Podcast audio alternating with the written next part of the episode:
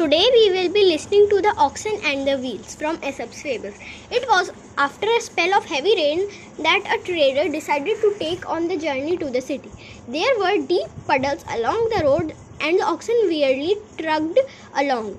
They quietly used all their strength to pull the wagon as readily as they could. The wheels of the wagon, however, went on complaining about how uneven and rocky the road had become. Ouch, ouch, they went on and on.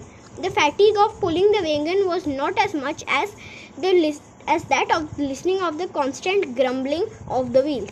Finally, the oxen chorused, What a menace you are! We are the ones pulling you, and you are making no effort on your own, and yet are going on complaining. The oxen silenced the wheels and pulled along in much peace.